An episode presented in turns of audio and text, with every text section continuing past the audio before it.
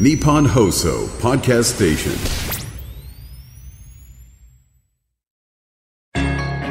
番組アンバサダーの市川團十郎白猿です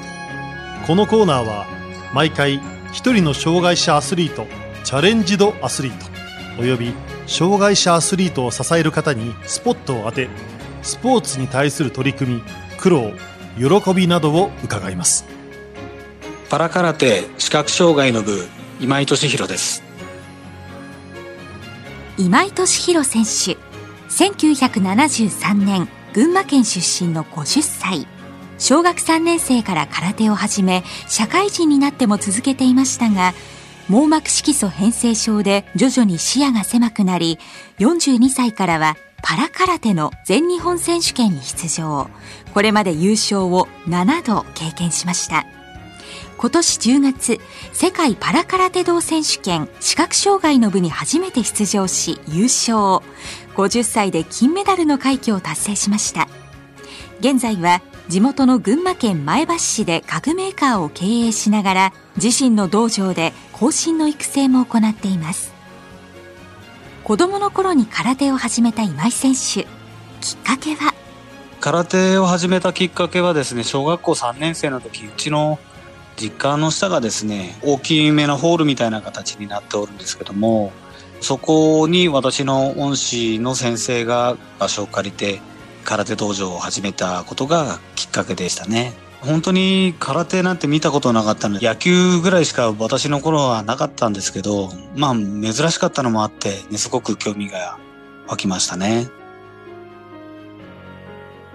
自分が網膜色素変性症というだんだん視野が狭くなっていく病気であると知ったのはいつ頃だったんでしょうか？子供の頃は本当に夜見えないだけだと思っていたんですけれども、15歳の時に母親からね、病名ですとか聞かされてですね、えその時に、えー、もしかしたら、うん、失明するかもしれないよみたいな話を受けましたね。現在今井選手は目の前のものがどんな風に見えているんでしょうか？見え方としてはですね、相手の目を見て話をした時に、胸から下が視界に入らないような感じですね。あの、穴からこう、覗いているような、そんな視野しかなくてですね。えー、また、あの、見えるところも矯正しても0.1まで届かないような、そんな状況です。視覚障害者向けのパラ空手があることはいつ知ったんでしょうか？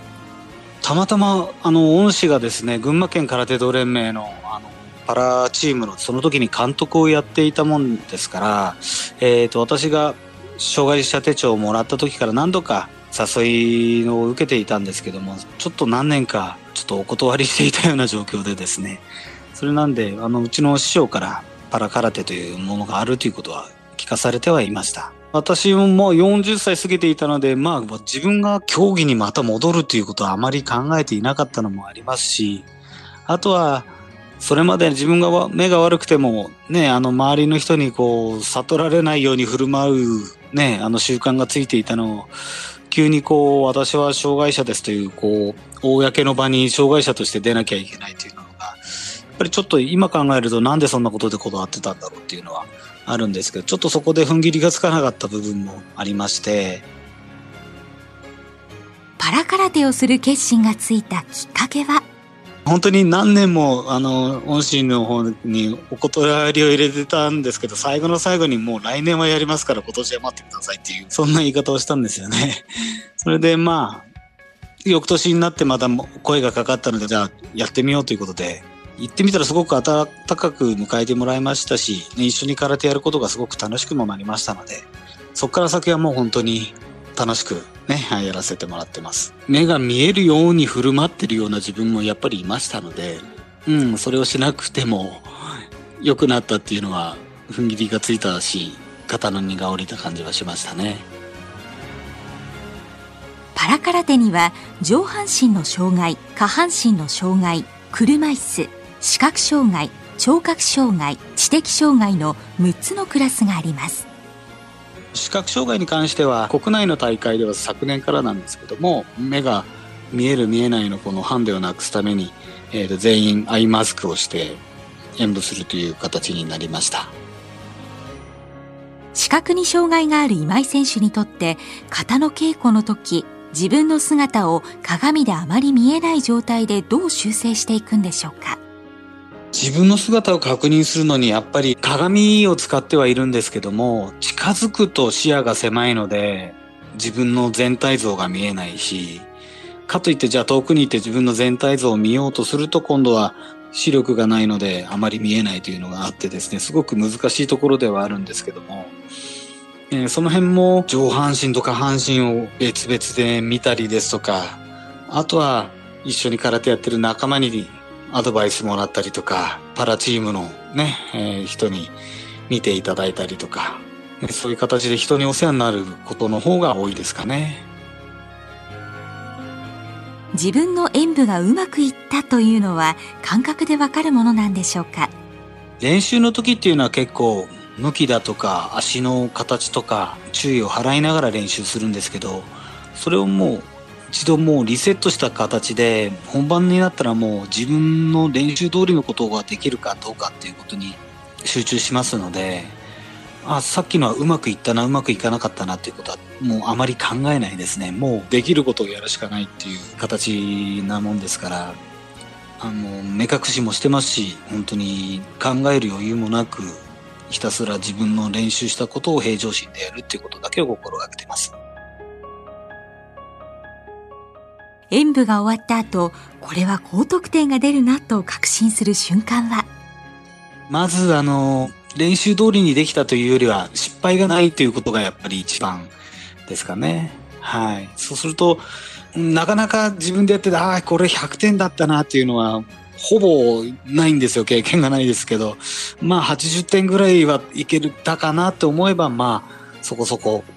点数も出ることが多いですかね。観客がいる場合、拍手の大きさでいい演舞ができたかどうか判断できるそうです。日本の国内の大会だと、皆さん無言で片尾の演舞を見てくれて最後に終わった時に拍手大きな拍手いただけるんですけど国際大会だともう本当に太鼓叩いてる国の人もいれば本当に笛とかブブゼラ吹いて応援してる人たちもいるのでそうするともう大体じゃあこのブブゼラ聞こえる方がまっすぐだよなとかそういう観客の声援とかもね、ちょっと使わせてもらって向きを確認したりということはありますね。やっぱりね、外国の方はやっぱり感情の表現が豊かですからね、そういう部分ではもうやってる途中から歓声が上がったりとか、やってる決めの部分ではすごくあの大きい拍手が途中でも出たりとか、そういうことはね、あの本当によくありますね。今井選手には大場康選手というライバルがいます。今井選手より5歳年下ですがパラ空手の世界選手権で6大会連続メダルを獲得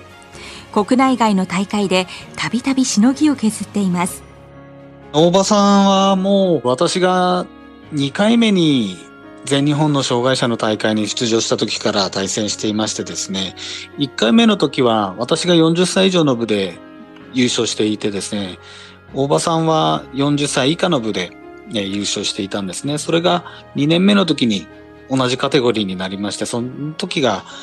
えー、初めての対戦だったんですけども、その時からも世界選手権で銅メダルを取っていたりしたもんですから、私としては憧れの存在ですし、大場さんがいなければ私もね、あの国際大会に出たいなとかって、そういう夢を持たなかったかもしれないので、すごく背中を追って今まで見本となっていただきましたし、ライバルでもありますし、会えばすごく仲良くお話もしていただけるので、本当にありがたい存在です。大会で会った時、二人はどんな話をするんでしょうか？いや、本当にね、たわいもない話で、パラの大会って、なんて言うんですかね、普通の競技の大会とはちょっと違って少しあったかい空気が流れているというか、ね、皆、あの、同じ障害を持って、ね、空手という同じ志に向けて練習してくるもんですから、どうですか？最近ちゃんと 練習できてますか？とか、ね、元気にしてましたか？とか、そんな感じで、なんて言うんでしょう、これから、うん、勝負するぞっていう感じというよりは、みんな元気にやってるかなっていうような同窓会みたいな空気が流れてますね。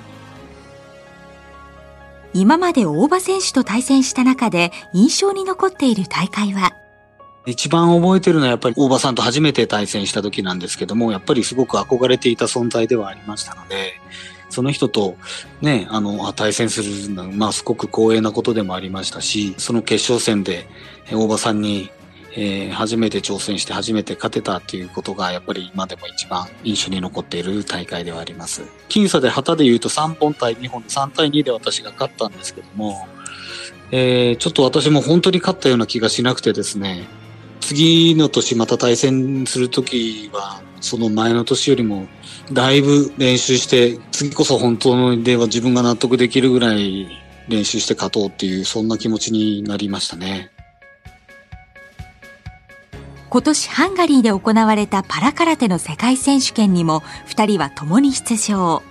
今井選手は改めて大場選手の凄さを実感したそうです。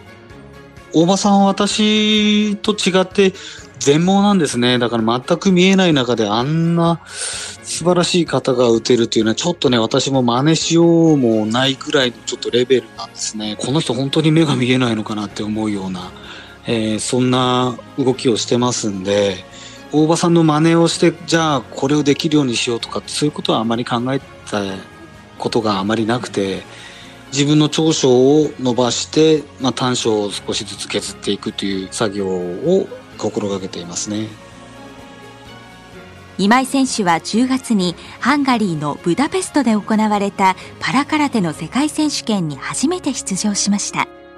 私もずっと出たいとは思っていたんですけども、全日本空手道連盟に、えーと、今回初めて群馬県の連盟を通して正式に出してくださいとお願いをしたのは今回が初めてでした。やっぱり積極的に手を挙げないとなかなかチャンスが回ってこないのかなと思って今年私がもう50歳になってもう最初で最後のチャンスだなと思ったもんですから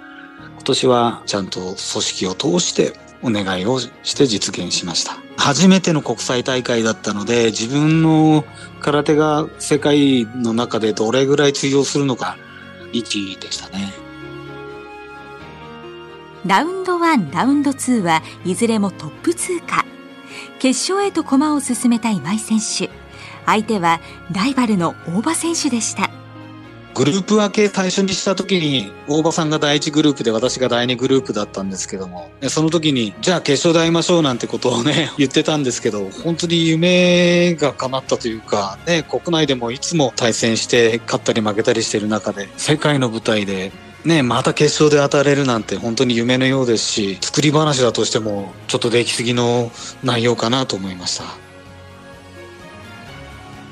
決勝は大場選手が先に演舞を行い、会場では大きな拍手が起こりました。今井選手が決勝で行った方はパイク。パイクは国内の大会では結構、あの決勝で演舞してきた方ではあるんですけども、しゃがんでから足技があるんですよね。それがやっぱり、えー、アイマスクをして三半規管を抑えた状態だと、やっぱりふらつきだとかリスクが大きいというか不安が残る部分ではあったんですけども、どうしても第2ラウンドで一番いい方を打ったので、2番目に行ける方といったらパイクかなということで、決勝はパイクで臨みました。大きなポイントであるしゃがむ部分の難しい動きもブレずに決まり会場からは大きな拍手が起こりました結果は大場選手の43.6点に対し今井選手が44.7点で上回り世界選手権初出場初優勝の快挙を達成しました。判定が出る瞬間というのは審判が赤の方に手を挙げるか青の方に手を挙げるかなんで目が見えないもんですからしかも真正面向いてるもんですから審判がどっちの手を挙げたか、ね、赤青って日本語で言ってくれるんですけどね観客もすごい熱気だったのでよく聞こえなかったのでなんかあれどっちかなっていう感じでなんか勝ったっぽいなみたいなそんなそんな感じでしたね。金メダルを表彰台で手にした時はどんな心境だったんでしょうか？私の人生の中であの階段状になってるああいう表彰台に乗ることも初めてだったので国内の大会大体ね1位も2位も3位も平らなところに立って賞状いただいたりしますけどそこから大きなアリーナの中に向きながら君が代を聞くっていうのは、ね、オリンピックとかそういうところで結構見てみましたけど、やっぱり自分がそこに立つっていうのは本当に想像したこともなかったので、忘れられない景色ですね。今井選手には競技人生を支えてくれた曲があります歌詞に共感できる部分も多くて、私もそうですけど、娘も好きな曲なんですけども、私の出身地の群馬県の代表するアーティストのバックナンバーの水平線です。心は誰にも見えないんだから見えないことほど大切にしなさいっていうことが、ね、私も目が見えなくて、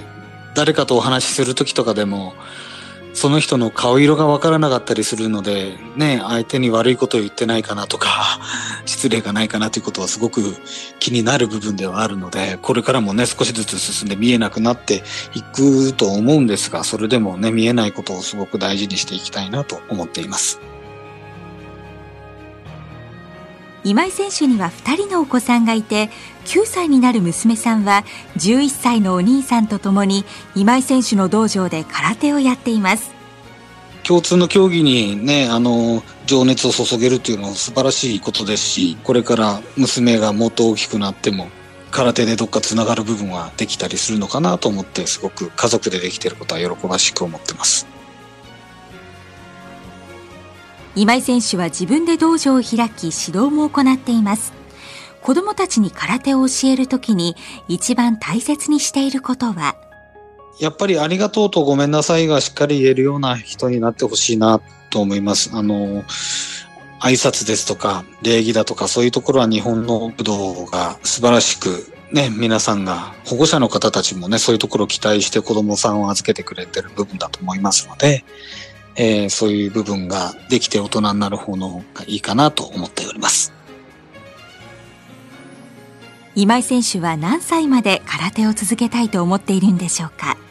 もう障害スポーツなので、あの、目が見えなくてもできるスポーツですから、逆に。